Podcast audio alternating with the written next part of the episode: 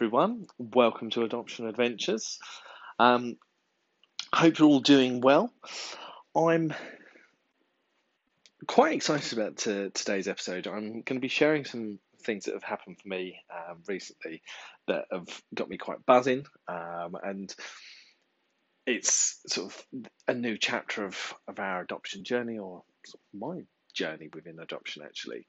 Um, so I'm going to be sharing this with you, and then at the end of this episode, or during, afterwards, who knows, um, I'm actually going to be looking for your help. I'm going to be asking for your support um, and your involvement. Um, so get yourself ready for that, basically. Um, so recently, I was contacted by our local agency. Um, they let us know that Adoption UK, which is the largest um, charity to support adoption in the UK, were looking to bring on um, champions and chair people for an initiative called Adopter's Voice or Adopter Voice. Um, what this is, it's many different regions set up across the UK, and these groups are formed of adopters who get together and talk about issues that are facing the world of adoption, um, both sort of pre placement, post placement. Um, and they talk about what's going on in the world of adoption and what needs to change, what issues are being faced, all things like this. And they then look to take sort of they report, write reports on these things, which then gets presented at government level, um, which is really, really exciting because they've helped to support in making change and bring about different things that have supported adopters um, and adoptees alike, which I found to be really, really exciting. So when my agency got in touch and they said, look, um, for your area, they are looking to set it up and they're looking for um, both chair people and champions. Is this something you'd be interested in? Naturally, I jumped at the opportunity um, and put my name forward and said, hey, do you know what? I'd love to, to do this. I would like to put my name forward for chairperson, but if I get the role of champion, that's equally as exciting. Um, so submitted my details um, and then was invited to have an interview. The the interview, um, for many ways, could not have gone worse. Um, so it was being hosted over Teams, and I'm used to Zoom. So I was trying to get a crash course in downloading it and getting that to work. And then I couldn't get on the call and I was late. And I then had a phone call from um, the lady that was interviewing me. And I was like, right, okay, these are the technical difficulties that I'm facing. And we tried to sort of get through this. Like, oh, that's not working. This, let's try this, let's try that. Um, we then said, I said, look, actually, look, I've got a Zoom account. Why don't we do that? She was like, yeah, let's let's go with it. Let's let's jump on that. So we jumped on uh, Zoom, and I had to deliver a presentation. I was about halfway through my presentation when the entire session cut out, and I was kicked out of my own Zoom account because my dad had logged in under my account and had seen that something was happening but didn't realize that that was actually a meeting. So just clicked override. Um, so i then rather stressfully phoned phoned father and said very politely and very very calmly as you can imagine would you mind terribly getting off of this uh, call so as I can relaunch my own? Um, then get a phone call and I'm chatting chatting through with the ladies who interview me and saying, look, you know, this is what's happening. Give me a moment. we finally got back on the call. Um, Dad was in the background, desperately trying to help get everything sorted. Finally got back on track, and we're halfway through, and my internet drops out. So to sign on through my phone, it was really horrific. Um, I was not. I was not in a good place at all. Um, the lady that was interviewing me was sort of she was brilliant actually. She was she was really good at sort of talking to me and saying, "Hey, look, you know, it's tech stuff. It's fine. Don't don't stress it." Um, which is all well and good, but in the moment, that's not not as great. Um, but I got to talk through some of my experiences um, and some of the things that we had gone through, and shared with her what I hoped to bring to the role. Um, when the interview was over, you know, I, I, spoke with Dad and I said, "Hey, you know, like, I, I think that what I said was good, and I think how sort of how I presented was fine, but actually, I think the tech issues may have may have just sort of made that go a little bit wrong." I said, "But do you know what?" She asked me if I'd be a champion, and I'd, I'd be really, really honoured to. I said, "So." if nothing else, I'm going to become a champion for Adoption UK, which I was really excited about. I then had a phone call, um, probably about a week later, to let me know that I was actually successful um, and that they invited me to become the chairperson of our region um, adopt voice, adopters voice which I was really, really excited about. Now, I'm going to, as as I share each of my episodes, I from time to time I'm going to be referring back to this um, because I talked about all of you guys, all of you guys that are listening right now. Um, I talked about how you listen, I get messages, I emails, I get a lot of interaction. It's so, so wonderful. I said, actually, I've got quite a nice network of people that would like to make a difference, make a change, and and help other adopters. So, for future reference, I will be talking about this um, because it's something I'm really, really excited about.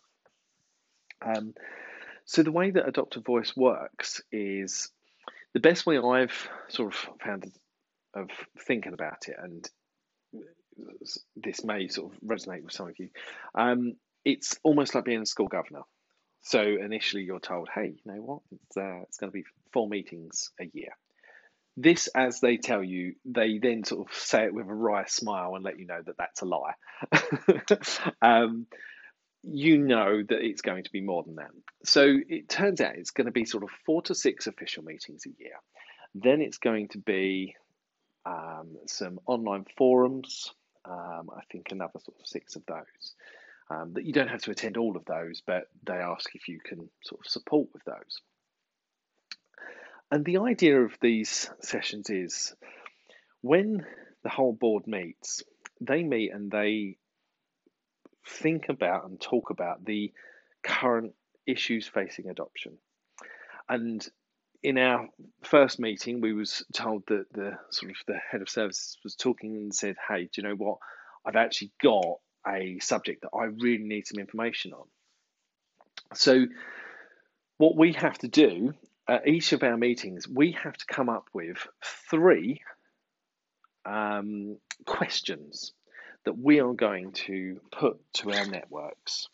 And we are going to ask our networks these three questions, which we can then build a report about, take that to a regional meeting. So, as we're all kind of asking this same heading and coming back and feeding back, and then we're going to come back and all share our sort of thoughts and feelings and feedback from all of our network. That then gets presented to the head of Adoption UK, who then starts to hear what adopters are talking about, what issues are being faced, what struggles there are, and they talk about what they can do about this. Now, this initiative, I think, if if I remember correctly, it was set up by Edward Timpson. Um, so for those of you that might recognise the name, um, Timpson, as in the locksmiths, um, the Timpson family were great advocates for adoption and fostering. Um, they've fostered, I'm going to get the numbers wrong, but it's a lot of children over the years. And they adopted, I think it was two. Um, I met his son um, a number of years ago, and I'm pretty certain it was two children they adopted as well. Um, and they, his son um, was actually the children's minister at the time. So, um, and it was really, really interesting. Now, sort of a side note there with the Timpson family. Um, if you go into any Timpsons, you will find books, free handout books on attachment, um, and they are attachment aware shops, which I think is really really cool. Um, but Edward Timpson um, was the one who set up the initiative of Adopter's Voice. He said, you know, it's it's irrelevant people who aren't in it and people are at government level trying to come up with all of these things. We need to hear from adopters. We need to hear what they're saying, what their struggles are, so as we can help to make a difference. Now, of course, we're not going to change everything. And it's impossible to save everyone, help everyone. But actually, you can make some changes that will help some, many, and that's exciting. And I've always said, you know, if if if I along my journey, if I just help one adoption go smoother or better or more enjoyable, then you know what? That's a win. So this whole initiative and this whole idea really gets me excited because I feel like actually I can talk to my network and I can get those networks to talk to their networks and we can feedback and we can feedback at a government level to actually support and invoke change. And I get excited about that as a prospect. Um, so some some may say that it's naivety. Do you know what? I'm okay with positive naivety. Um, and I'm okay believing that our network has the ability to make a difference. And if one person stands alone banging a drum, very few people hear them. A hundred people stand shoulder to shoulder, each banging a drum. We all start, start to sound a little bit louder. And that to me is what Adopter Voice is. Um, the reason I'm sort of talking about this is several fold. Like I say, each meeting that we go to, we come up with three questions that we're going to ask our networks. I'm going to be from this moment on, I'm going to be asking my network, you guys, um, these questions. And I'm so, so interested to hear your feedback. Um, I can do this sort of on social media, I can do this as an email format. You can come and attend sort of online forums. There's going to be so many options for you to be able to do that, which I think is going to be exciting. The other aspect of this is they're sort of setting a lot of these regional adoption agencies up and a lot of these groups up, and a lot more adoptive voices. And what I've noticed after just one meeting is more champions are needed. More people that don't necessarily have a network. Obviously, that's a great positive. If you've got a network, fantastic. But if you don't, but you have the capacity to speak to people and contact your local authority, your local agency, and actually say, hey, do you know what? I'd like to ask these questions. I'd like to get this feedback. Adopters are needed, and they, the adopters, can be in so many different sort of parts of their journey you would need to be an approved adopter, but thereafter, that's that's the only sort of stipulation really. So it's something that I would like you all to think about. Um, I'd like you all to, to consider. There is a shortfalling of people that can that are helping out, and those numbers need to improve so as we can all help make a difference. It's it's no good sort of sitting back and saying that you know we wish things would change if we're not prepared to try and make those changes ourselves. Um, that's my preachy bit. No, no, that's just my uh, my sales pitch. Um, so now comes the point where I'm going to be talking to you about the topic um, that we're sort of thinking about. The topic was about virtual learning, virtual activities, um, virtual experiences. So, this question is to pre approval, approval, pre placement, post placement. It's about if you've accessed any form of training in the last 12 months where it's had to be virtual. Um, now, that can be prep training, it can be any other sort of training that your agency has provided. It could also be once you've had your placement, have you then attended any webinars? So, Adoption UK um, have a mailing list, and if you're on that, you get told um, like you can become a member of Adoption UK, um, and then you get told about certain web- webinars that are coming up, and you can attend those. Have you attended any of them? And we're just looking to find out how how the experience has been for people. So the three questions that our group come up with, um, spoiler alert, our three questions actually turns into four, but um, so our questions were the question number one was have you accessed any virtual activity in the last year if no why not is it because you didn't know it was available is it because you knew it was available it just wasn't for you why why why didn't you access those things? Question number two, obviously considering that you have accessed them, how have you found them? Just a general overview of how you found each of these activities. And then the final question is when do you want to get back to in person activities and training? how eager are you to get back into the physical adoption community?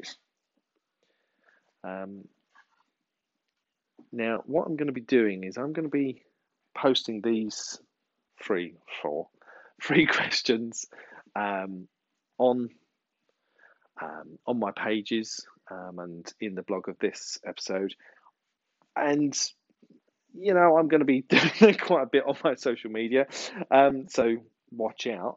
But I would love to hear from you. Um, as you all know, throughout the entire experience, I've kept um, sort of our details quite anonymized. I'm going to maintain that because actually, I don't think it matters what region I'm in and you're in. The the questions are still valid and the questions are still important. So it doesn't really matter where you're from. I'd really like to know because I've I've experienced my agencies um, training and seen what that's been like, and I've talked to social workers about designing it, um, putting it together. You know, it's I've got my perspective, but I would love to hear yours. Um, so, so yeah.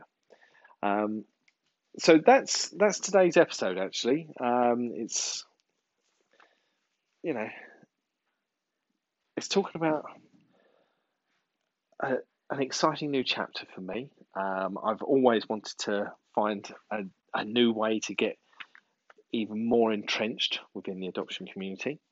Um, this is this is the next step, which I'm really, really excited about. Um, and I want to sort of, I want to bring you on that journey too. So if you find that there are topics, subjects, things that you would love for a sort of regional adopter's voice to discuss, talk to me. Let me know. Um, if you're finding that the subjects I'm bringing up here are of interest, talk to me. Let me know. um, don't worry. You know, it's it's it's not going to be a case of every every week. This is going to be all about Adoption UK.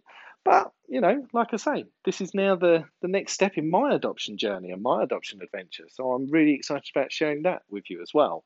And I will continue to update you on things that I'm hearing, things that I'm learning, um, and share with you my experiences as well. Because I think you know this is how we spread that word, and this is how we get it out there. This is how we make a difference. So here's here's to change. Here's to bringing on more amazing things, um, making more incredible changes, and, and helping more adoptions go through, helping more adopters to feel like they're a part of something bigger, and helping more adoptees to find their forever families. Um, so, yeah, that's today's episode. Thank you as always for, for being a part of it.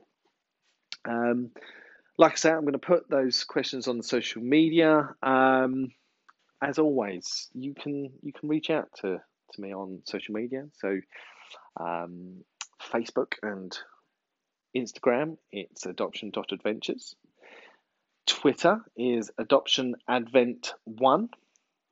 And then email is adoptionadventures123 at gmail.com.